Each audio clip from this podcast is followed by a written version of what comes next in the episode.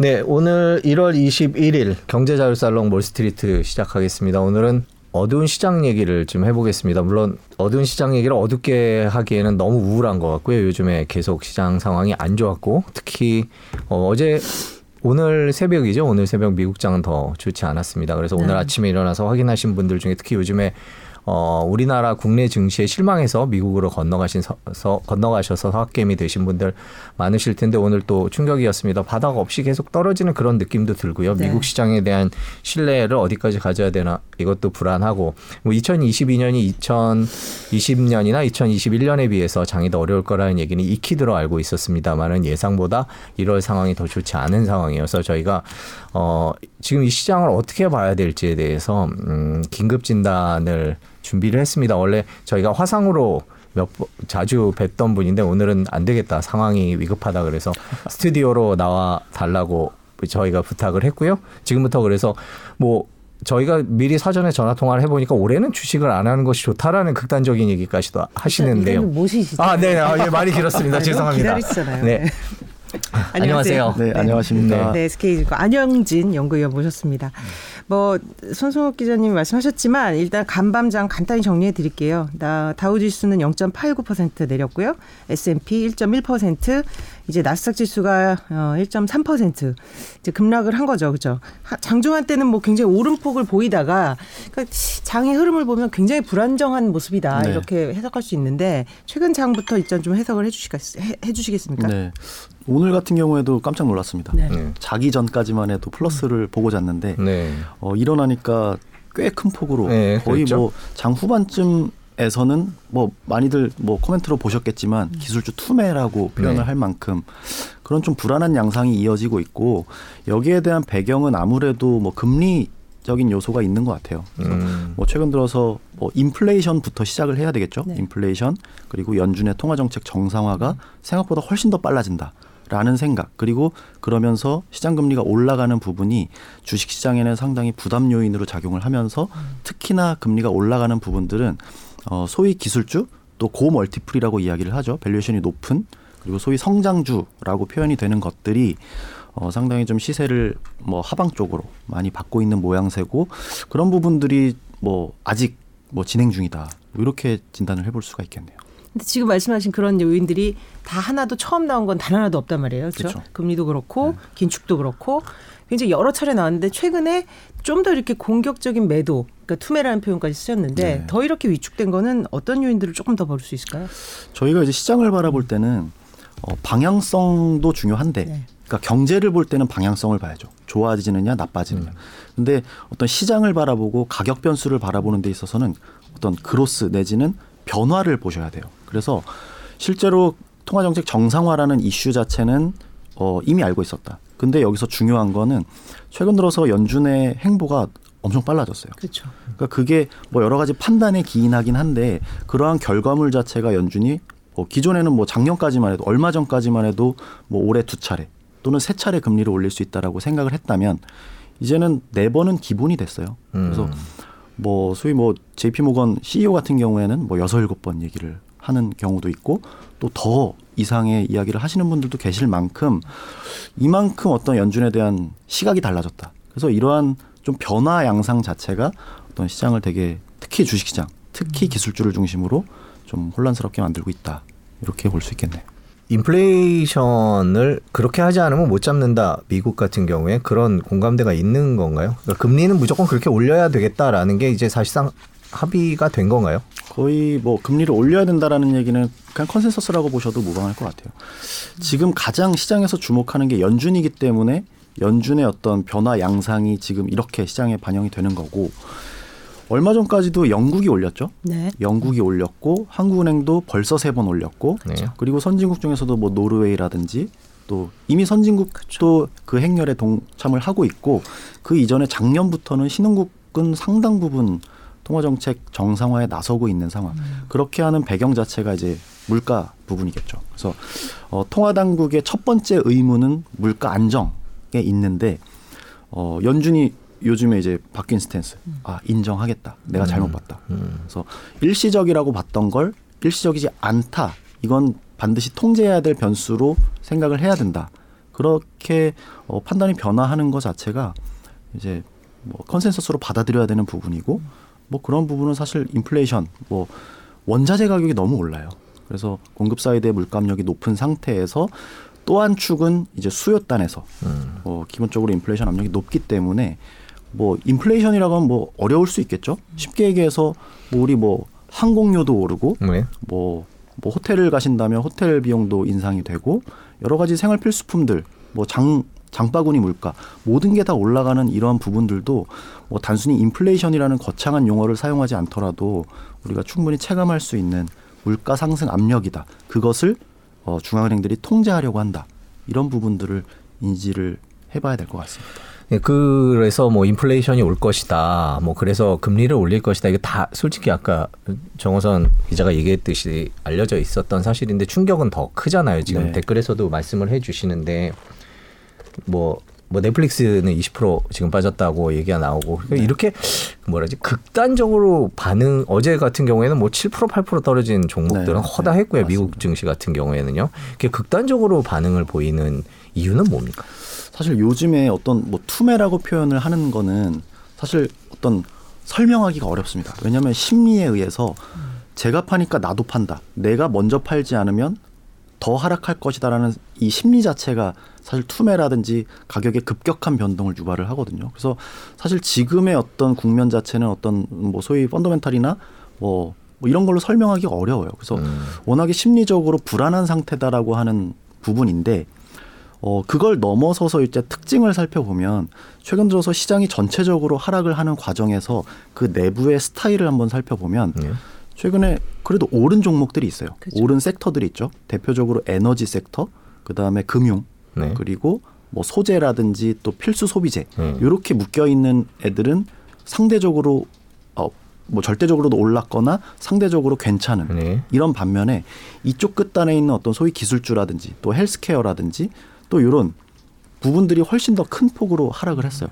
그 특징을 살펴보면 multiple 자체가 다르다는 거. 고multiple과 저multiple 음. 또는 이 이쪽 에너지라든지 이런 부분은 이익의 가시성이 있는 그러니까 요 앞에서 뭔가 벌어지는 애들이고 뭐 소위 넷플릭스나 뭐뭐 뭐 어도비라든지 뭐 이런 소위 기술주라는 부분들은 당장 이익을 실현하는 것보다는 좀 시간을 들여 가지고 멀리 내다보는 종목들이기 때문에 그런 부분들을 그런 부분들이 이제 금리가 올라가는 국면에서는 이 멀티플에 대한 역 역방향으로 진행이 되는 경향이 있거든요. 그래서 어 요런 이제 경기 민감주들 소위 가치주라고 표현하는 것들에 비해서 이쪽에 있는 고멀티플의 성장주의 컨셉을 갖고 있는 어 종목이나 업종들이 훨씬 더 반응을 빠르고 극렬하게 하고 있는 그런 상황이라고 보시면 되겠습니다. 그 넷플릭스 얘기 나왔었는데 사실 이제 이제 시장 기대에 하회하는 실적을 냈잖아요. 네. 이제 직접적으로는.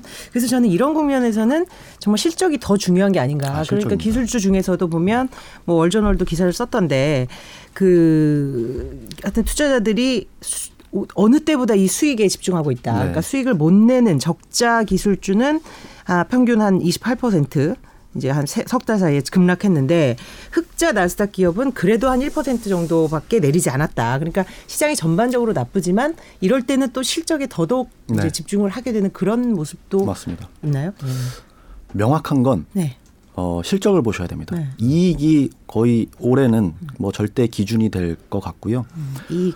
네, 이익이 곧 뭐 실적이고 지금 뭐 계속 앞서서도 말씀드렸던 부분 기술주라든지 고멀티플 애들이 지금 더 어, 경, 극렬하게 반응한다라고 말씀을 드렸는데 거꾸로 시간을 돌려보면 2020년도에는 그 종목과 업종들이 엄청난 퍼포먼스를 보였던 애들이에요. 네. 그때는 이제 유동성이 공급되는 그리고 훨씬 더 강력하게 유동성이 공급되는 상태에서는 당장 이익을 보지 않더라도 멀티플로 올라 올릴 수 있는 환경이었거든요. 그렇죠. 근데 지금은 왜 반대 현상이 나오냐?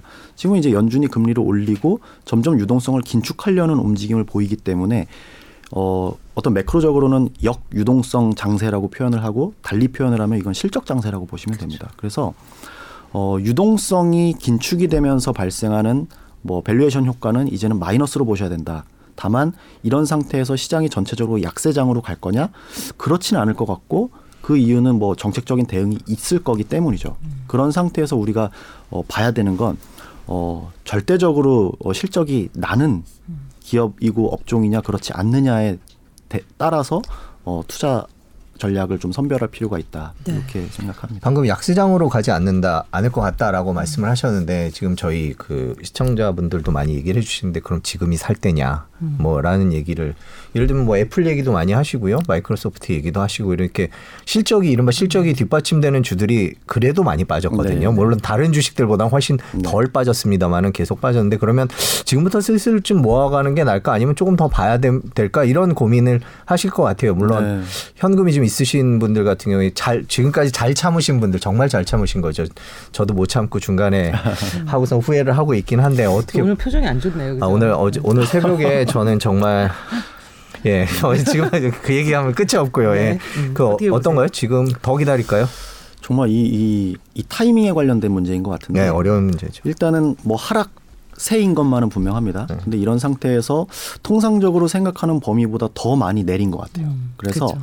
이게 더 내려갈지에 대한 그 타이밍은 뭐 어느 누구도 모르겠죠. 그걸 네. 알면 뭐 이 자리 있지 않을 거고. 네.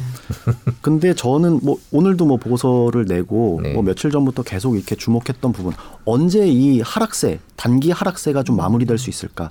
저는 그 트리거 포인트로 금리를 생각했거든요. 네. 금리가 거의 발작 수준으로 올라가기 때문에 네. 금리가 급격하게 올라가는 구간에서 시장 특히 주식시장은 좀 충격에 휩싸여 있다. 네. 그러면 거꾸로 말해서 금리가 안정세를 띈다면 음. 그러면 좀 이런 주식시장의 하락세가 좀 단기적으로는 좀 바닥을 타진할 수 있지 않을까라는 생각을 했고 실제로 지난 이틀 동안에 미국의 10년물 금리가 음. 뭐 이틀 전에 1.89%까지 급격하게 네. 오르다가 네. 이틀 연속으로 살짝 조정이 됐거든요. 더 이상 오르지 않는다라는 표현이 맞겠죠. 그래서 음.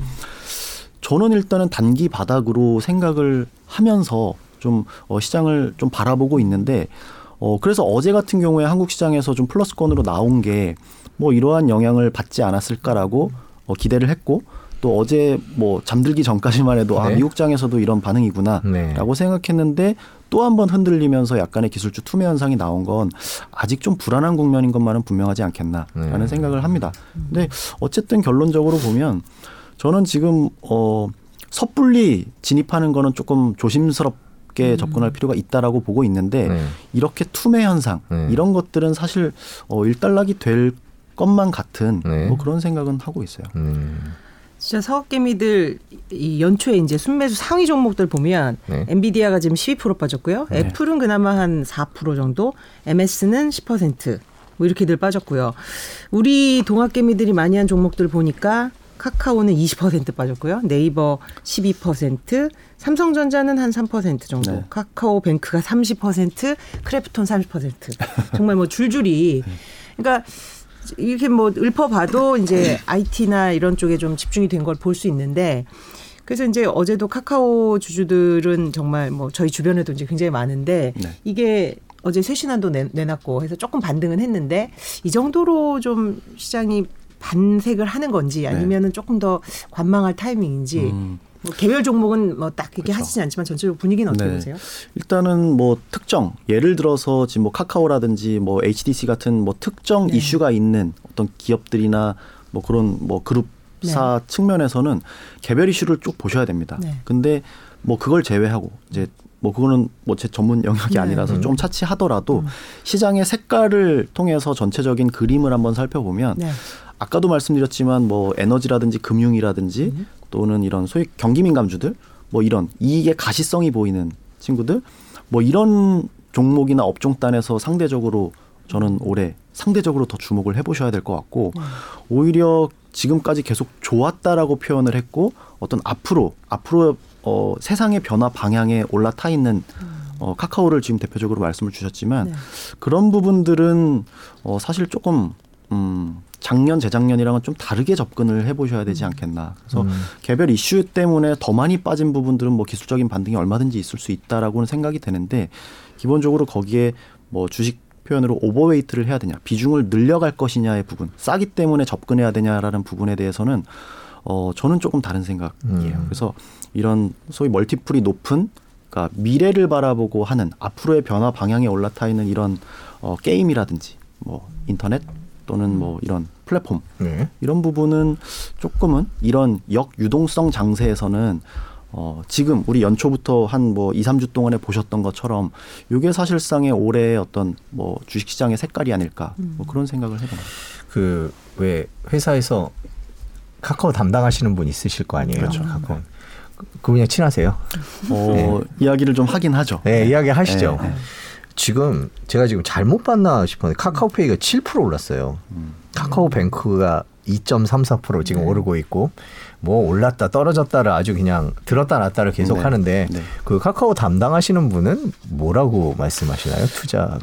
어, 예. 뭐 얼마 전에 이제 예. preview 자료를 어제죠. 네, 보고서. 네, 네. 내 가지고 저도 유심히 보고 뭐 좀 이야기도 나눠보고 했는데 일단은 뭐 가격이 어떤 뭐 개별적인 이슈, 특히나 뭐 카카오도 카카오지만 카카오페이라든지 뱅크 부분에 네. 대해서 어 일단은 뭐 영업 적자 또 생각을 해야 될 부분도 있고 음. 그리고 뭐 뱅크 입장에서는 뭐 K뱅크가 상장을 앞두고 있다라는 이슈 자체가 약간은 또 음. 어, 경쟁사이기 때문에 이런 부분에서의 약간의 뭐 악, 악재 아닌 악재도 지금 눈앞에 있는 것 같아요. 그래서 음.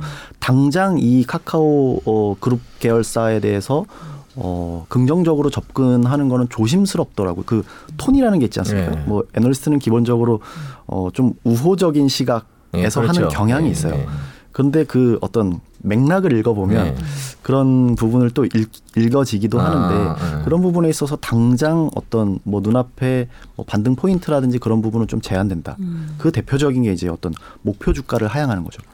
가격이 빠졌기 때문에 지금 어떤 buy의 입장으로 접근해야 되는 건 맞는데 목표되는 그 목표 지점 자체가 조금 어 낮춰서 볼 필요가 있다라고 하는 표현 자체가 일단은 좀 조심스럽게 접근하자. 그리고 지금 반영돼 있는 악재에 대해서 어좀 곤란하다. 뭐 음. 이런 어떤 메시지를 음. 함축하고 있는 거기 때문에 음.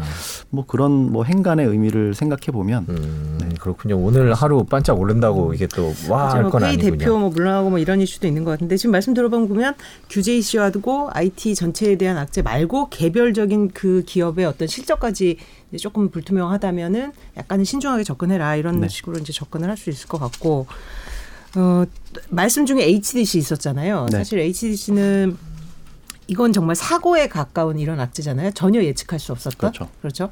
이런 경우, 이런 악재가 어떤 기업에 발생했을 경우에 내가 지금 이거 홀더다 어떻게 접근해야 돼요? 그냥 아 정말 음. 뭐 저도 뭐 그러니까 사실 이 매매는 어, 펀드 매니저들의 영역인 것 같아요. 네네. 이게 어떻게 보면 뭐 초기고 네. 뭐 그런 부분이 있는데 애널리스트 입장에서는 이러한 이벤트 자체가 네. 기업들의 실적이라든지 어떤 펀더멘탈에 어떤 음. 영향을 미칠까 이 어떤 시장의 상황 자체에 대해서 어떤 음. 어떤 변화분이 생길까 이런 부분에 대해서 생각할 수밖에 그렇죠. 없는데 어 최근에 저희도 이 건설 건자재 업종에 대해서 긍정적으로 봤습니다. 네. 그러니까 전반적인 어떤 건설 업체들의 주가는 최근 들어서 계속 빠지고 있는 상황이었긴 했지만 네. 일단은 뭐 3월달 대선을 그렇죠. 앞두고 어떤 뭐 주택 공급 이 공통적인 공약으로 된다는 점 그리고 전반적인 뭐 가격 상승에다가 그리고 뭐 기본적으로 뭐 건설 음. 부분에 대해서 건설은 기본적으로 수주 산업이기 때문에 그렇죠. 음. 수주돼 있는 금액 자체가 올해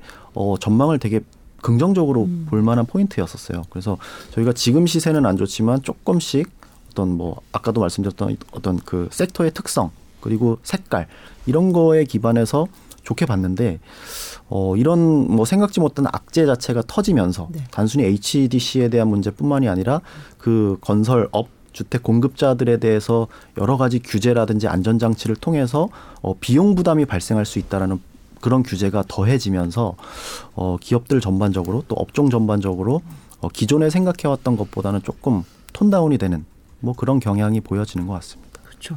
HD도 실제적으로 한 2천, 2만 6천 원까지 갔던 주가가 지금 한 1만 5천 원대. 사실 이제 광주 사고로만도 이제 제재를 이미 8개월 받았는데 만일에 이번 참사까지 추가해서 한 뭐 2년 가까운 영업 정지를 받는다면 이건 사실상은 뭐, 뭐 신용도의 치명타일 뿐만이 그렇죠. 아니라 거의 뭐 사망 선고에 가깝지 않냐라는 그런 암울한 음. 전망까지 네 나오고 있어서 뭐 2년 영업 정지는 뭐 아니라고 국토부 네. 측에서 뭐 해명 보도를 낸 것 같고 뭐 그럼에도 불구하고 어떤 주가 측면에서 여러 가지 도 있지만 제가 오늘 또 뭐 체크해 본 내용 중에 크레딧 부분 그러니까 네. 주식 측면이 아니라 그 어떤 회사채 네. 돈을 갚아야 되는 부분 있지 않습니까? 네. 그래서 그 부분이 지금 뭐 예정돼 있는 게뭐 뭐 뭐라고 표현하죠? 뭐 ABCP, 네. 뭐 PFCP 뭐 이런 이런 부분이 지금 1, 2월 달에만 1조 원 가량 이렇게 예정이 돼 있다 그러더라고요. 뭐 그러니까 보증을 한 그리고 실제로 회사채를 발행했을 때 이게 만기 상환이 도래하는 것. 근데 그런 부분에 대해서 되게 어떤 뭐 회사 자체에 대한 신용도가 떨어진다든지 그러면 이게 자연스럽게 차환이 잘 안 될 수도 있는 우려가 있어요. 그래서 저희 뭐 크레딧 애널리스트 의견은 이게 당장 뭐 어떤 디폴트 처리가 된다거나 뭐 그럴 거로 보진 않습니다. 왜냐하면 HDC가 갖고 있는 현금성 자산이 만기 도래하는 당장 만기 도래하는 것보다는 더 여유가 있다고 지금 재무제표상으로 나타나 있어서 당장은 그렇게 뭐 어떤 부도 사태나 더 심각한 상황으로 이어질 것 같진 않은데 말씀하신 것처럼 이거는 뭐 시간을 들여서 점점 더 규제가 강도 높게 진행이 될 거고 어떤 이 기업이나 그룹사에 대한 어떤 평판 그리고 지금 재건축 뭐 선정 그쵸. 업체로 선정이 돼 있는 거에 대해서 여러 조합 측에서 어떤 좀 거부 운동도 일어나고 있는 이런 상황 자체가 어 주가 측면 그 이면에 우리 눈에는 잘 보이지는 않는 그 어떤 뭐 채무 상황 뭐 이런 부분 그리고 앞으로의 어떤 브랜드 인지도 그리고 그게 신뢰 문제 이런 부분으로 조금은 더 어, 이런 리스키한 시각을 어, 조금 더 가져가셔야 되지 않나 뭐 그런 생각을 해봅니다. 안타까워요. 사실 저는 뭐 ATGC 주식을 갖고 있지는 않지만 생각해 보면 이거는 내가 전혀 어, 통제할 수 없는 뭐 네. 예측하거나 변수를 보면서 뭐 좌지우지할 수 없는데 이런 황당한 경우가 있나 이럴 수 있잖아요, 사실은. 네. 그만한 또 주식이 오스템이잖아요. 아. 사실 뭐 요새 이제 여의도에서는 오늘 우울한 주식 아, 계속 얘기하기로 지금 아, 대본에 없는 거에 우울한 주식 얘기하네. 어, 가보죠. 뭐. 기업들은 뭐. 네. 그래도 빠졌지만 여긴 네. 정상 영업을 하고 네. 있다 이런 좀 네. 미안을 드릴 네. 오스템만 거론하고 가겠습니다. 오스템은 어, 정말 뭐 뭐 그 여의도에서도 화제가 됐을 수, 됐었을 거고 지금은 저, 어떻게 보세요 그쪽 업권에서는? 정말 오스템에 네. 대해서는 뭐 이야기를 나눠보질 않았던 것 같아요. 네. 아예 그냥 그냥 개인적으로 그냥 뉴스를 통해서만 확인을 하고 음. 오스템 에 대해서는 뭐 황당하니까요. 네. 너무 황당하죠. 아, 상장사에서 어. 그런 일이 네. 그렇게 쉽게 일어나는 건 아니죠. 자기, 자기 예. 자본의 거의 8, 80%에 해당하는 돈을 어떤 특정 네. 개인 네. 뭐 어떤 지위를 이용해서 그렇게 할 수 있는가에 대해 네. 너무 황당하기 네. 때문에 음. 뭐 그렇습니다. 그럼 그거는 뭐 또 나중에 음, 이제 수사 결과를 보면서 또 얘기를 하고. 네, 저희가 지금 카카오, 네. 음, HDC, HDC, 오스템. 오스템. 네. 뭐 밝은 얘기는 없나 모르겠 저희 셋 중에 한 분이 지금 진동으로 해놓으셔서 말씀하시는 아. 중간에 계속 울리고 있습니다. 네, 카톡이 울리고 있어서. 저는. 네네. 아, 전에요? 예. 네. 누군지 몰랐고, 전 계속 제가 껐다 켰다 하는데 아니어서, 네. 지금 그 저희 음향 담당하시는 분이 점점 인상을 쓰고 아, 계셔서, 네. 네, 잠깐 말씀을 드렸습니다. 네. 그 그러면 결국은 이제 지금까지 현상을 좀 진단을 해봤고 당분간은 보수적으로 접근을 해서 실제적으로 뭐 연구원님 같은 경우는 좀 쉬는 것도 투자다 이런 말씀도 아. 하셨는데 그 맥락을 좀 설명을 해주시겠어요? 사람들은 그 네. 쉬라는 건 그냥 손 놓을까? 어떻게? 이게 그런 거죠. 네. 어, 투자하는 입장에서 음. 보면 네. 이런 고민을 하실 겁니다. 여유 자, 그러니까 현금이 있는데 네. 이거를 새롭게 시작하시는 분이 있을 거고 음. 기존에 이제 갖고 홀더들은 네. 뭐 수익을 수익이 나신 분들도 있을 거고 네. 지금 뭐 마이너스인 분들도 있을 거예요. 그러면 아까 뭐 기자님께서도 말씀 주신 것처럼 어 많이 빠졌는데 이거를 뭐 어떻게 대응을 해, 네. 해야 되느냐에 대한 부분도 있을 거고 그래서 사실상 어 추가적인 어떤 약세장을 전망을 하지 않기 때문에 네. 전체적으로 좀부어 불안불안한 시장은 부, 불가피하지만 네. 어떤 본격적인 약세장으로 진입한다면 매도를 하라고 말씀을 드려야 되겠죠. 네. 근데 그렇지 않고 어떤 홀더 분들은 어 조금 어 어느 정도의 비중을 유지하면서 좀 하실 필요는 있는데 신규로 어떤 뭔가 밝은 미래를 네. 네. 하고 어떤 주식 투자에 대한 희망찬 네. 뭐 그런 거를 하기에는 네.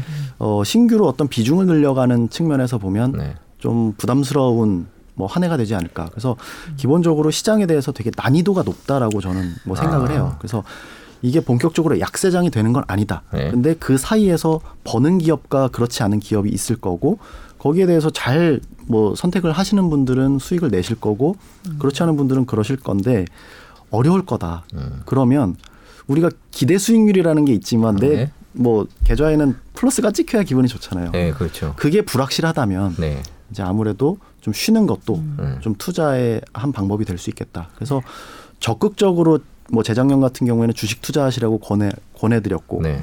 뭐 실제로 뭐 대출 받아서 하셔도 된다. 네. 뭐 금리도 어떤 그 금리보다 추가적인 수익을 기대할 수 있다면 레버리지 효과를 발생시킬 수 있는 네. 뭐 여지가 있다고 생각을 했고 음. 작년 같은 경우에는 조금 어, 이상한데라고 생각을 했다면 음. 올해 같은 경우는 어 저는 상수라고 생각을 해요. 이 역유동성 장세라는 네. 이런 부분에 대해서라면 아무래도 좀 신중하게 접근하셔야 될 필요가 있겠다. 그래서 주식을 하지 마셔라라고 얘기를 드리진 않고 음. 어, 최대한 어떤 비중 조절은 하셔야 된다. 음. 조심스럽게 하고 말씀 주신 것처럼 쉬는 것도 투자의 방법이다. 네.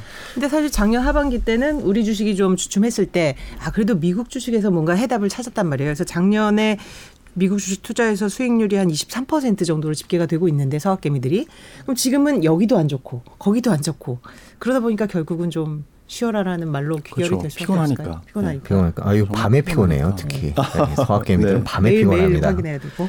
근데 그러니까 그 정리를 하자면 가지고 들고 있는 사람이 다 던질 필요는 없다라는 음, 말씀이신 거죠. 네. 미국 시장 같은 경우에는 그래도 뭐 조금씩은 올라가지 않을까라는 네. 생각이 그 기대를 네. 갖고 있기는 한데 어떻게 보세요? 저는 이렇게 봐요. 그러니까 뭐 당장 어떤 매매에 대해서 아이디어를 드리기는 어려울 것 같지만 큰 그림에서 저는 굳이 따지자면 어, 상반기 때는 오히려 한국 주식, 음. 하반기 때는 미국 음. 주식 이렇게 보시는 게 좀 적절하다고 보여지고 그 배경 자체는 미국은 미국입니다. 네, 미국. 그래서 미국은 미국이다. 음. 그래서 뭐 시간이 갈수록 어떤 달러에 대한 뭐 믿음 이런 것들은 저는 계속 가져갈 필요가 있다라고 생각을 해요. 음. 그래서 어 돈을 버는 기업, 돈을 버는 산업도 미국에서 어 비중이 더 클 수 있다라는 네. 생각. 근데 뭐 짧은 구간에서 한국 주식이라고 말씀을 드리는 이유는 아까도 말씀드렸던 것처럼 어떤 스타일 자체가 뭐 기술주에서 뭐 경기 민감 그리고 뭐 달러 달러 자산에서 또 빗달러 그래서 원 달러 환율 같은 경우에도 지금 거의 뭐 1,190원, 1,200원 수준이면 네. 상당히 고점이라고 저는 보이거든요. 그래서 궤적 자체를 상반기 때 하락을 하고 하반기 때 다시 올라가는 이런 그림으로 보고 있어서 이런 구간에서는 상대적으로 한국 주식 약간은 어떻게 보면 지금 저가 매력을 타진을 하는 구간이기도 할 것 같아요. 그게 저희가 뭐, 뭐 PBR valuation 뭐 1배 거기에서 조금 뭐 얼마만큼의 뭐 할증 요소를 붙이냐 뭐 이런 걸로 바닥을 좀 어, 측정을 하는데 어, 이러한 상황 이렇게 2,800 오늘 뭐 2,850인가요? 네. 이런 상황에서 어, 환율에 대한 전망을 바탕으로 해서 어떤 외국인 수급은 상대적으로 괜찮을 수 있다. 음. 그래서 이러한 부분을 감안을 했을 때 상대적으로 어떤 뭐 한국이라든지 emerging 주식 상대적으로 괜찮을 것 같고 그래서 음. 어떤 trading buy라는 표현을 하죠. 그래서 비중을 늘려가라라고 말씀을 못 드리겠고 이렇게 빠졌을 때 어떤 한국 주식이나 외국인 수급이 동반이 되는 거기에 전제 조건은 이익을 내는 기업들이나 업종에 국한해서 좀 보시는 게 좋을 것 같고 그런 측면에서 저희가 뭐 에너지라든지 뭐 금융이라든지 또 이런 뭐 경기 민감 쪽 이런 쪽에서 어 계속 좀 어, 관심 있게 좀 지켜보시는 게 좀 좋지 않겠나 이런 생각을 해봅니다. 상반기 한국, 하반기 미국 주식. 그, 그래도 잘 모르시는 분은 안 들어가는 게 더 낫다고 아까 말씀하신 그렇죠. 것 같은데 그죠? 네. 복잡하니까. 예. 네. 이게 이렇게 마음이 편하진 않을 것 같아요. 네. 2020년 같은 경우에는 저희 뭐 전략적인 표현 문구가 buy and hold 음. 사고 그냥 갖고 있어라. 그냥 갖고 음. 있어라. 네. 그래서 개인적인 경험도 그렇습니다. 뭐 2020년도 테슬라가 아주 아, 하드였었잖아요. 네. 계속 오르는 그런 상태에서 그냥 예전에 어떤 뭐 한국 주식 하셨던 분들은 뭐 1800에 사서 2200에 팔고 왔다 갔다 1년에 뭐 네 번만 거래하면 된다 뭐 이런 얘기도 있었는데 많이 올랐기 때문에 팔고 더 오르니까 더 샀다가 또 올라가니까 팔고 이렇게 하신 분들은 어 그렇게 수익 많이 버셨죠. 많이 버셨는데 뭐 계속 갖고 계셨던 분들이 훨씬 더 그렇죠. 많이, 많이 수익을 하죠. 내셨다. 예. 그런데 작년 같은 경우도 그런 투자 전략을 고수했다면 음.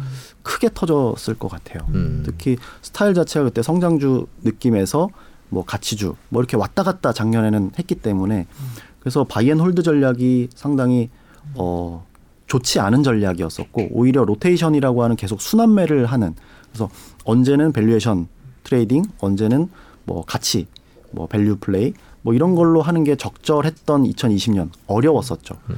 올해 같은 경우에는 그 어떤 난이도가 조금 더 올라가는 구간이라고 예상이 돼서 네.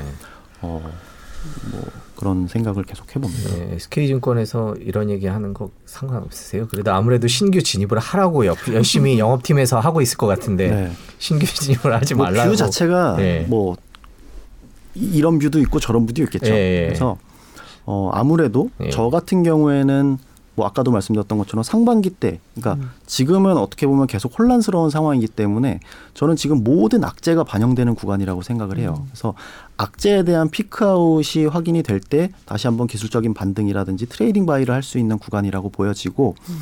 하반기로 갈수록 조금 탄력이 둔화되는 뭐 이런 어떤 그림을 그려보고 있거든요. 음. 근데 뭐 최근 들어서 뭐 기관 뭐 투자자들 만나 뵙거나 네. 아니면 뭐 내부에서 이런저런 의견 교환을 하는 과정에서 보면 오히려 저랑 다르게 생각하시는 분들도 꽤 많다라는 음. 부분. 그래서 오히려 상반기 때 지금 뭐 연준이 계속 이렇게 어 시장을 피곤하게 만드는 이런 구간에서는 조금 뭐 쉬었다가 네. 뭐 뒤로 갈수록 어떤 반도체를 비롯한 이제 업종 턴어라운드가 되는 그러니까 우리 시장에는 되게 굵직한 음. 어, 섹터에서 어떤 이익에 대한 가시성과 업종 턴어라운드가 보이기 때문에 음.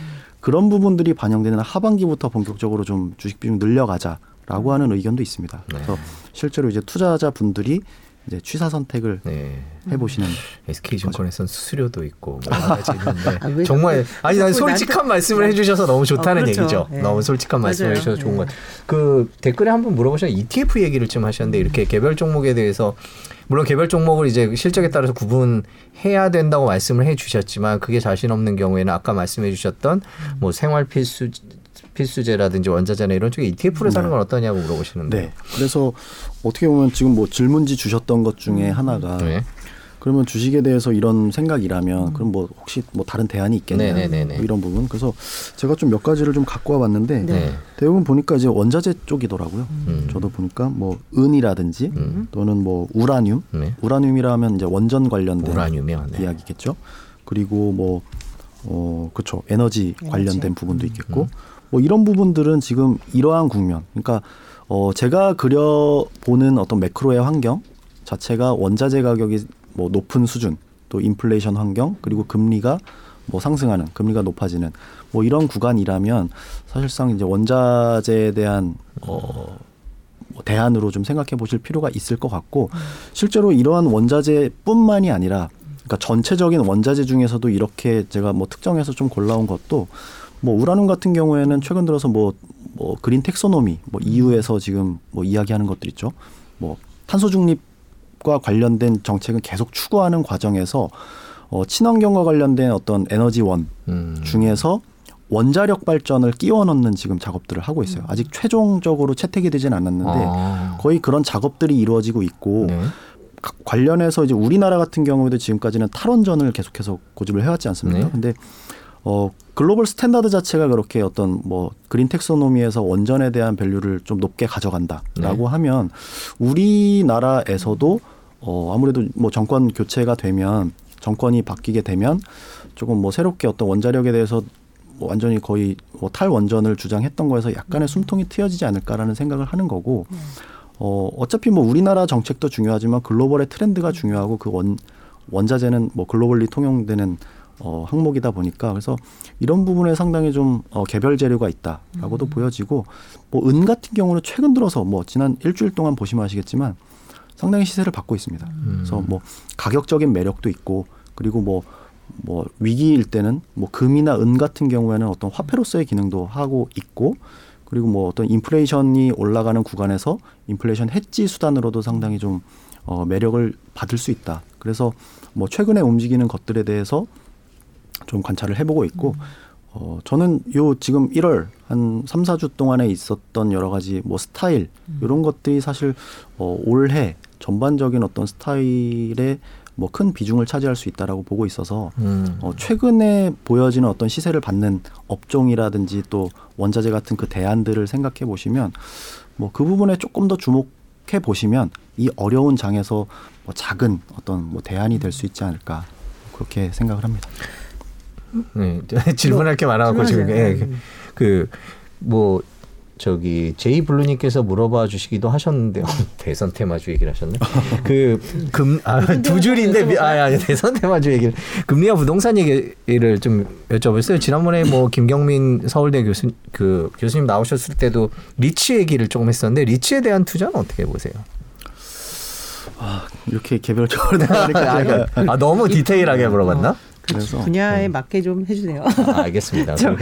아니 여기 물어보시길 아니면 대선 테마주 아, 때문에 대선 테마주도 사실은 공식 뭐, 입장은 하지 말라지 않습니까? 당연하죠. 절대 뭐 네. 연관 없다. 네, 관련 없다. 어, 이런 없다 하지만 네. 가끔 보면 지금 아까 원전도 말씀하셨는데 이게 이유에서 이제 친환경으로 분류하면서 이제 확 그 우라늄이라든지 원전 관련한 것들이 이제 부상이 되고 있는 것 같은데 사실 이거는 정권 이슈도 있고 앞으로 에너지 쪽에서 이 부분이 각광을 받을 거라는 거는 약간은 consensus가 있는 것 같아요. 네, 네, 어느 정도. 뭐 에너지 부분과 관련돼서는 네. 지금 아무래도 뭐 이런 거죠. 음. 앞으로 계속될 게 뭐고 바뀔 게 뭐냐에 네. 대한 생각을 할 때 친환경에 대해서는 계속 언급이 될 수밖에 없죠. 음. 정책적으로 드라이브를 음. 걸 수밖에 없는 상태에서 그렇게 됐을 때 어떤 약간의 반 반작용이기도 해요. 음. 이뭐 석탄이라든지 뭐 석유라든지 뭐 이런 뭐 소위 뭐 화석 연료 음. 이런 부분도 엄청난 지금 뭐 가격 상승세를 보이고 있고 음.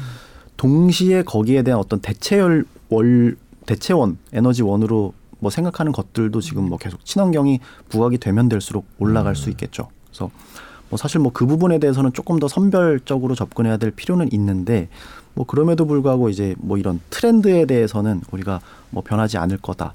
라는 부분은 좀 인지해 볼 음. 필요는 있는 것 같습니다. 그러니까 1월 초에 있었던 그러니까 지금 1월 2022년이 시작돼서 지금까지 있었던 보여준 트렌드들이 올 한해는 계속될 가능성이 높다 이렇게 받아들이면 되나요? 네, 저는 지금 그렇게 음. 좀 해석을 해보고 있어요. 그래서 중간에 예. 왔다 갔다 하는 과정은 있겠지만 음. 큰 틀에서 보면은 좀 어, 많은 비중을 차지하는 그 스타일 음. 로테이션에서 이러한 형태가 좀 오랜 기간 나타날 수 있다. 그럼 은도 계속 오를까요? 금이나 은? 금은? 은? 네, 뭐 금보다는 저는 사실 뭐 은 산업재 그러니까 역할도 보시면 하는, 이제 예. 금보다는 은의 어떤 가격 변동성 이제 전체적인 그런 게 있죠. 뭐 대형주일수록 가격 변동성은 적죠. 네. 반면에 이제 뭐 중소형주일수록 더 네. 있고 그래서 어떤 이러한 부분에 대해 최근 들어서 뭐 농산물 가격도 좀 오른다고 아, 그렇죠. 이런 네. 이야기가 있죠. 그래서 뭐 귀금속도 마찬가지입니다. 그래서 이런 부분들도 전체적으로는 괜찮다고 보여지나 그 가운데에서도 어떤 뭐 모르겠어요. 산업 금속 쪽으로 어떤 뭐 아, 경기가 얼마나 예. 좋아질 건지에 대해서는 조금 의문부호가 있긴 한데 뭐 그 과정에서 뭐 인플레이션 해지라든지 뭐 가격 매력이라든지 또 뭐 이런 부분에 대해서는 뭐 상대적으로 은을 지금 뭐 지금 시세가 막 올라가고 있어서 한번 살펴보니까 그러한 재료들이 있더라고요. 소재에 대한 그런 음, 소재에 대한 산업재에 대한 네. 것들이. 아 제가 이거 왜 자꾸 여쭙냐면 음. 그 지난번에 김광석 교수님 나왔을 때 탄소 배출권 얘기를 음. 하셨어요. 그래서 제가 탄소 배출권은 어떻게 투자를 할 수 있습니까? 음. 그러니까 ETF 얘기를 ETF 해주시더라고요. 근데 꼭 네. 제가 이게 적어놨는데 어제 미국 시장을 보니까 ETF들이 다 떨어졌는데 음. 탄소 배출권 ETF만 올랐더라고요. 물론 안 샀죠. 그때 말씀 듣고 안 샀는데 그래갖고 이렇게 나오실 때마다 이렇게 해주시는 말씀을 네. 이제부터는 네. 한번 눈여겨 음. 그 ETF도 네. 뭐 유럽 의 탄소 배출권이 있고 또 한국의 탄소 배출권이 있어요. 네. 그 국가마다 다 이렇게 음. 자기네들이 할당돼 있는 그런 것들이 있는데 뭐 계속해서 어떤 유럽에서 거의 이 친환경 관련된 이슈라든지 뭐법 음. 규정 내지는 그 정책적인 드라이브 이런 것들이 가장 빠르고 강도 높게 네. 진행하고 있는 곳이 바로 유럽입니다. 그래서 뭐 저희들도 뭐 저희 뭐 박기현 연구원이라고 ETF 탄소 배출권을 음. 담당하는 아, 네. 네. 그런 영 뭐 친구가 있어서 같이 막 이야기를 하면서 보면 확실히 그 탄소 배출권에 대한 그리고 특히나 어떤 뭐 유럽 쪽에 대한 좀 매력도를 높게 보고 있더라고요. 그래서 네. 그런 부분들은 저희가 뭐 탄소 배출권 최소한 친환경 이슈에 대해서 어떤 상수로 계속 가져갈 포인트라고 한다면 그런 부분에 대해서는 저희가 뭐 꾸준히 좀 관심 있게 지켜봐야 된다 네. 이렇게 네. 봅니다.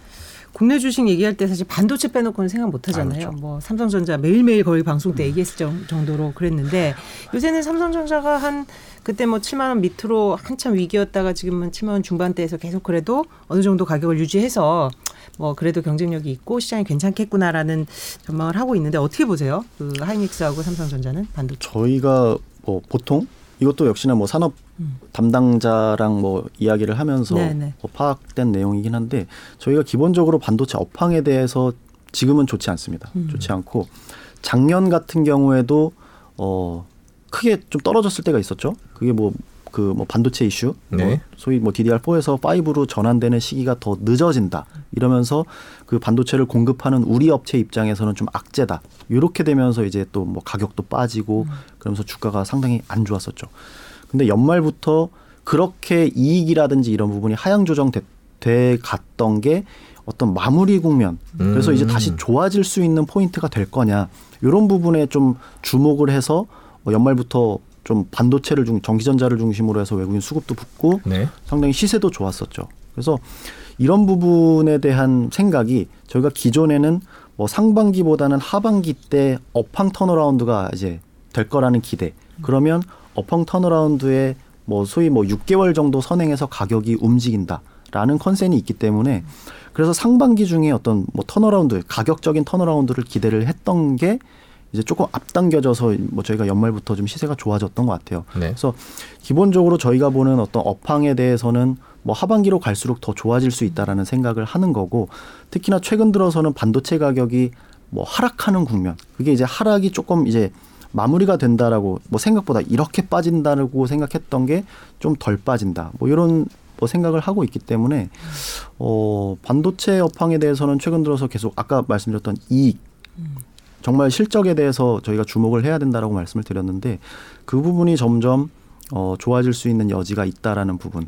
그래서 반도체에 대해서는 상당히 좀 음, 좋은 의견을 가질 필요는 있겠다라는 네. 생각을 합니다. 그럼 뭐 그거는 좀 좋은 소식이네요. 사실 우리 국내 시장에서 이제 반도체 비중이 꽤 크고 네. 유관 산업들도 많기 때문에 그런 부분 좀 반도체나 뭐 IT 음. 하드웨어 네. 이쪽으로는 뭐 상대적으로 음. 좀 이익에 대한 음. 어떤 하향 조정이 마무리가 됐다든지 또는 이익에 대한 상향 조정이 되고 있다든지 음. 뭐 이런 뭐 데이터들이 관찰이 돼요. 네. 그래서 뭐 상대적으로 그러한 업종들에 대해서는 조금 긍정적인 생각을 해볼 수가 있고 어 그러한 부분들이 우리 시장에서는 반도체나 IT 하드웨어가 뭐 시총 비중이 상당히 크잖아요. 그래서 그래서 그러한 것들도 저는 지금 뭐 혼란스러운 상황이지만 일단은 뭐 상반기 때 trading buy 할 수 있는 환경은 충분히 조성될 수 있다 이런 생각을 해봅니다.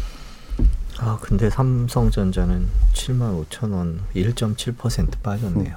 근데 뭐 오늘 네. 장은 네. 조금 뭐 근데 오, 방송이 우울해지. 예, 예, 죄송합니다. 네. 분위기를 바꿔. 예, 예, 죄송합니다. 그러면 지금은 어 이제 작년에 우리가 이제 엔터라든지 뭐 소위 메타버스라고 네. 해서 이제 그런 관련 기술주들 뭐 이런 것들에 대한 또 기대감이 엄청 났었잖아요. 그렇죠. 근데 최근에 좀 주춤하다가 또 MS의 이 블리자드 인수 뭐 이런 것들을 계기로 또 조금 기대감이 네네. 또 네. 다시 그 블리자드 인수는 어떻게 보셨어요? 음. 되게 트렌드인 것 같아요. 네. 그래서 뭐 대형 기업들도 음. 이런 뭐 메타버스나 NFT 이런 쪽에 관심을 정말 많이 갖고 있고 아, 음. 실제로 그런 액션을 한다라는 측면은 상당히 좀 뭐 앞으로의 어떤 큰 흐름은 뭐 이렇게 계속 바라볼 필요는 있겠다. 근데 뭐 저희가 뭐 작년 뭐 4분기만 하더라도 메타버스 NFT concept을 가진 미디어나 엔터의 게임 맞아요. 시세가 엄청 났었죠. 그러면서 뭐 가격이 상당 부분 조정이 됐는데 이제부터는 그 뭐 마이크로소프트 뭐 블리자드 인수 건은 뭐 그런 큰 트렌드의 음. 하나라고 보더라도 실제로 저희가 뭐 작년 4분기 때 봤던 그 concept에서 이제는 뭐 옥석 가리기에 나서야 된다. 그래서 그 타이틀을 달고 있는 소위 뭐 이래 옛날에 dot-com bubble 때도 dot-com을 달면은 막 상한가 계속 갔던 아, 것처럼 그렇죠. 네. 그러다가 다 내려온 다음에는 뭐 망하는 기업도 있었고 살아남은 뭐 몇 개의 기업은 지금의 어떤 뭐 대형 그렇죠. 플랫폼 기업이 되어 네. 있죠. 그래서 그런 것처럼 어 초창기 그 바람이 불 초창기 때는 그 concept을 갖고 있으면서 이익이 나지 않더라도 소위 valuation으로 끌어올릴 수 있는 그런 상황이 조성이 되죠. 그래서 작년 4분기 때 그렇게 뭐 게임이나 엔터나 뭐 이런 게 많이 올랐던 올랐죠. 것 같고. 근데 지금은 지극히 어떤 뭐 실적이 내냐 음. 가시화 되는 거를 초점을 맞춰야 되고 그래서 실제로 뭐 어떤 valuation play보다는 이게 메타버스가 정말 큰 흐름이라고 본다면 음. 거기에서 정말 뭐 물건 메타버스나 NFT를 통해서 물건을 만들어서 실제로 팔 수 있는 게 무엇이냐 거의 뭐 AR, VR 같은 게 있지 않습니까? 그래서 네. 거기에 공급 뭐 어떤 부품이나 소재 같은 경우를 뭐 공급을 하는 업체들. 음. 그래서 그 중에 어떤 특정 sector로 IT 하드웨어가 어, 거론이 되는. 그래서 어찌 보면은 valuation play 할 때는 게임이나 엔터나 미디어나 이런 쪽이 좋을 수 있었겠지만 음. 실제로 그게 어 현실화되는 그 과정에 대해서는 뭐 저희가 뭐 IT 하드웨어 쪽으로 더 뭐 집중을 할 수밖에 없는 뭐 그런 상황이라고도 그렇죠. 사실 판단이 됩니다. 하드웨어 없이는 그걸 구현할 수 없을 그렇죠. 테니까 그런 후방 산업들도 좀 살펴봐라 이런 말씀이신 것 같고 그죠? 근데 이게 사실 일반 투자자들은 다 이렇게 찾아서 하기가 굉장히 어려운데 어떤 팁을 좀 주실 수 있으세요? 우리는 대표적인 몇 가지 뭐 하이브 뭐 이제 뭐 메타버스 하면 딱 검색되는 그런 기업들 말고 좀 후방 기술이라든지 그런 하드웨어 기업들을 어떻게 좀 음. 뭐 저 저도 그 구체적인 음. 내용을 제가 직접 담당하지 않는 입장에서는 되게 여러 가지 뭐 리서치를 해보죠. 뭐 네. 담당자들이랑 얘기를 한다든지 뭐 그래서 큰 그림에 대해서는 뭐 저희가 뭐 음. 계속 뭐 제가 직접적으로 보고는 있는데 음. 마치 뭐 저도 그런 개별 value chain이라든지 개별 기업에 대해서는 그런 뭐 소통을 통해서 하는 것처럼 저희가 뭐, 뭐 시청자분들께 뭐 말씀을 드리 뭐 드리고자 하는 내용은 워낙에 이제 정보가 많다 보니까 사실 어떻게 보면 뭐 듣고 싶은 것만 들으시기보다는 뭐 그런 부분을 조금 스터디해 가시면서 그럼 증권사들 보고서도 그렇죠. 보고. 음. 요새 뭐 저도 저 같은 지금 뭐 유튜브에 나와 있지만 네. 뭐 저희 업계 분들이 나와서 말씀해 주시는 경우도 있고 실제로 그렇지 업계에 계시진 않더라도 여러 공부를 하시면서 어 대중성을 좀 가지고 음. 알려 주시는 분들도 정말 많기 때문에 네. 정말 어떻게 보면 어 그냥 뭐 알려진 것뿐만이 아니라 음. 그 거기에 대한 좀 구체적인 스터디를 해가시면서 음. 하면 훨씬 더 자기 확신 속에서 어떤 주식 투자를 하실 수 있지 않을까 음. 그렇게 봅니다. 왜 한숨을 아, 예, 그 주가를 보고 있었거든요. 예, 아니 뭐 말씀드려요. 예. 방송 중에 이렇게 예, 아니야. 그냥 방송을 위해서 보는 거죠. 뭐, 평소에 보고 있는 건 아니고 저희도 근무 시간에는 못 보게 돼 있잖아요. 네, 그렇죠.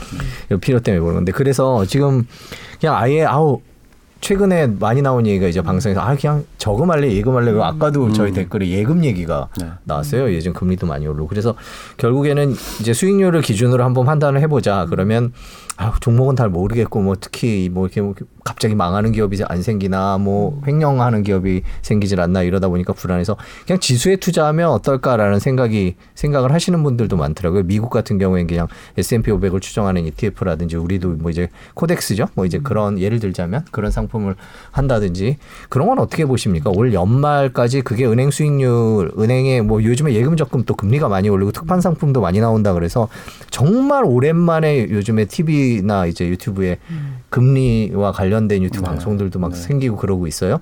두 개를 비교한다면 어느 쪽에 하시겠습니까? 그건 뭐 철저하게 그, 그 투자 성향에 따라 달릴 것 같아요. 음. 네. 그러니까 투자 성향과 무관하게 뭐 주식시장에 맞아요. 뛰어들었던 음. 게 2020년이었다면 뭐 음. 작년에는 꽤 많은 스트레스를 또 받으셨을 거고. 그렇죠. 그래서 어떤 시장을 전망하는 입장에서 보면 저희가 뭐 지금 올라타셔라라고 말씀 안 드리는 건 뭐 계속 지금 네. 뭐 한 30분 넘게 네. 얘기를 드렸었고 네.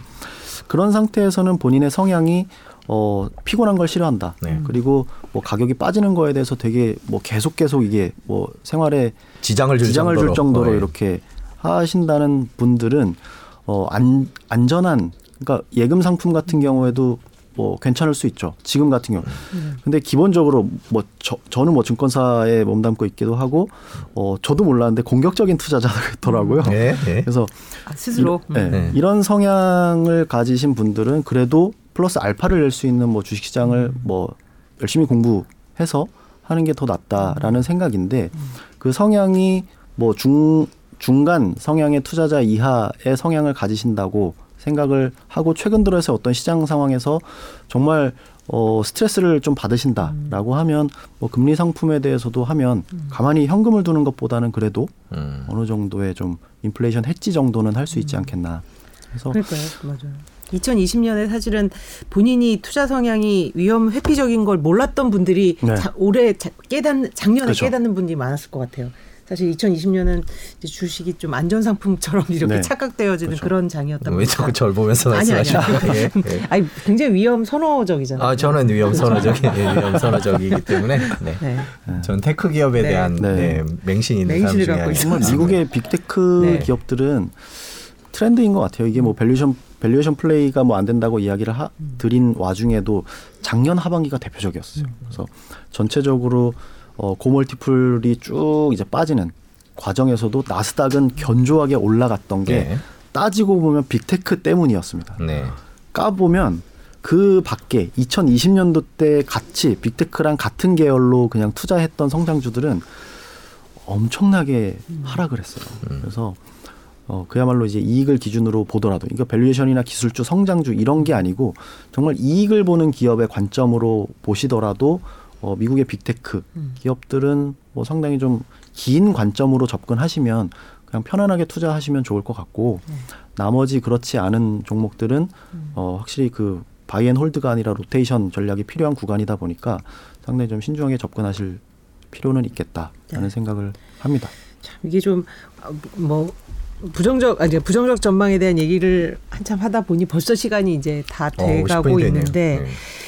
그 누가 또 그런 질문 을 하더라고요. 우리 이제 긴 연휴가 또 있잖아요. 뭐 그런 연휴 앞서서 그러면 그 조금 그럴 때는 어떻게 좀 시장을 준비하면 되는지 뭐 그런 음. 얘기도 하던데 아직 일주일이 남았지만. 네. 저희 뭐 그 기관 투자자들은 이런 네. 경향을 보입니다. 네. 어, 이 장기간의 연휴를 앞두고 네. 이게 어떻게 보면 올라갈 수도 있고 내려갈 수도 그렇죠. 있고 뭐 그렇지 않습니까? 그리고 특히나 뭐 이런 연휴에서는 또 우리 시장은 뭐 쉬지만 음. 또 해외에서는 뭐 열리는 뭐 장도 있고 네. 뭐 그렇지 않은 장도 있는데 그래서 보통 이런 뭐 장기 연휴를 앞두고 음. 포지션을 좀 정리하는 경향이 있어요. 음. 그래서 예를 들어 뭐 개인이랑은 다르게 기관 투자자는 그냥 현금으로 보유할 수는 없거든요. 네. 그래서 어, 디에다가든뭐 투자를 하는 그러니까 운용 자금을 어, 단순히 개인 투자자처럼 현금화할 수는 없는 그런 좀 단점이 있어요. 그래서 이런 때는 개인 투자자는 상대적으로 더 편안하시겠죠. 근데 기관 투자자의 그런 뭐 한계에도 불구하고 어떤 자금을 집행하거나 아니면 어떤 포지션을 하는 데 있어서 어, 상당히 좀 정리를 해놓고 연휴 이후에 어떤 뭐 행동 개시를 하는 경향이 있어요. 그래서 그렇다는 얘기는 어, 올라가는 거를 못 먹는 것도 상당히 리스크이기도 한데 오히려 좀 방어적인 스탠스를 취한다는 걸로도 해석이 가능하거든요. 네. 그래서 특히나 이런 장기간의 연휴 그리고 지금 뭐 몰려져 있는 악재, 눈에 보이는 악재들 그리고 이게 언제 마무리가 될지는 정확하게 모르겠다. 음. 이럴 때는 뭐 장기 연휴 때는 뭐 조금 비중을 좀 줄여놓고 대응을 하시는 게 적절하죠.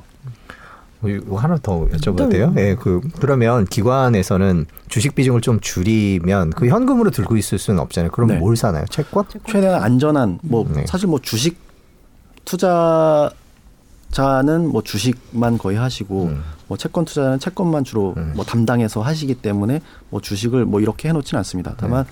뭐그 과정에서 상당히 그 변동성이 낮은 음. 뭐 그런 업종이나 종목일 수도 있겠고 네. 뭐 그러한 뭐 어떤 매매 기술을 통해서 음. 그렇게 최대한 변동성을 줄여놓는 작업들을 한다는 거죠. 음, 그러니까 음, 포지셔닝을 하고 있는 상태에서는 변동성을 줄이는 과정을 음. 하는 거고 실제로 어떤 매수 매도를 통해서 현금 비중을 확보할 수 있다라는 어떤 장점을 갖고 있다면 그게 이제 개인 투자자분들 이겠죠. 네. 그런 분들은 이제 현금화를 통해서 변동성을 영으로 만드는 음. 가, 그런 방법도 있겠죠. 그렇죠. 음. 그러니까 조금 긴 연휴를 앞두고는 좀 변동폭을 줄여라. 그리고 올해 정말 수능 수준의 난이도가 높은 장이 예상되는 네. 올해는 뭐 상반기 한국 주식, 하반기 미국 주식 이런 식으로 조금 더 접근을 해봐라. 뭐 여러 오늘 사실 방송 전체적으로 굉장히 많은 조언이 있어서 저희도 한번 정리를 해볼 거고 또 연구원님 그 이제 연휴 지나고 네. 한 번 더 모셔가지고 음. 이제 어떻게 또 대응을 해야 되지 네, 네, 또 네. 듣는 자리를 아니, 정기적으로 모셔서 네. 언제쯤 밝은 얘기가 나올 수 있을지 네. 한번 밝은 얘기 해주실 때까지 계속 들으면서 네. 좀 정리가 되는 것 같아요. 네. 그래서 오늘 말씀 감사합니다. 네, 고맙습니다. 고맙습니다. 고맙습니다. 네, 지금 아니 저희가 우울한 얘기를 좀 했는데요.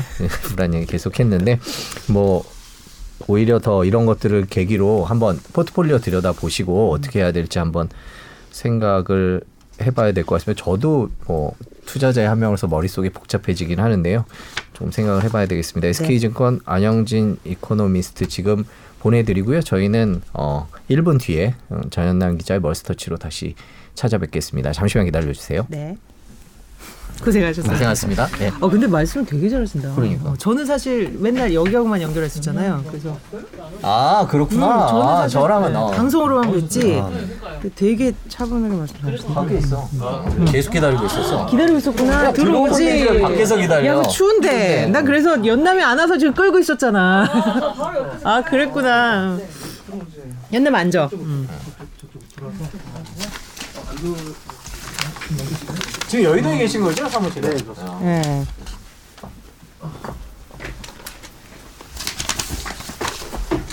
내가 너무 어, 막 연남 앉아. 어 코트가 멋지네. 어, 있어 보이네. 어, 그러니까. 예. 고맙습니다. 고맙습니다. 예, 멀리 못 나가서. 예. 네, 또 뵙겠습니다. 아, 감사합니다. 예. 아, 네. 좀 모시고 가야 돼. 네, 좀, 좀, 예. 좀 부탁드릴게요. 예. 고맙습니다. 난 맘스터치가 상패했다는 거를 너 기사 보고 알았다. 난 맘스터치가 상장 기업이라는 걸 처음 알았어. 저도 보고 보고 좀 눈길이 가서 그냥 편안하게 하면 네. 돼. 어. 네. 너 출연하듯이. 네. 너무 말이 천천히 할 필요는 없고. 아, 네, 어, 네. 이건 좀 뭐 스피디하게 할 때. 네. 시장도 왜 오프닝 아까 막 사인도 안 주고 나보고 그냥 오프닝 하라 그래갖고 되게 당황했어. 괜찮아. 너 오프닝 누가 할 거예요? 내가 할까? 예, 예, 선배하세요. 예. 네. 다음 소리. 네. 5초.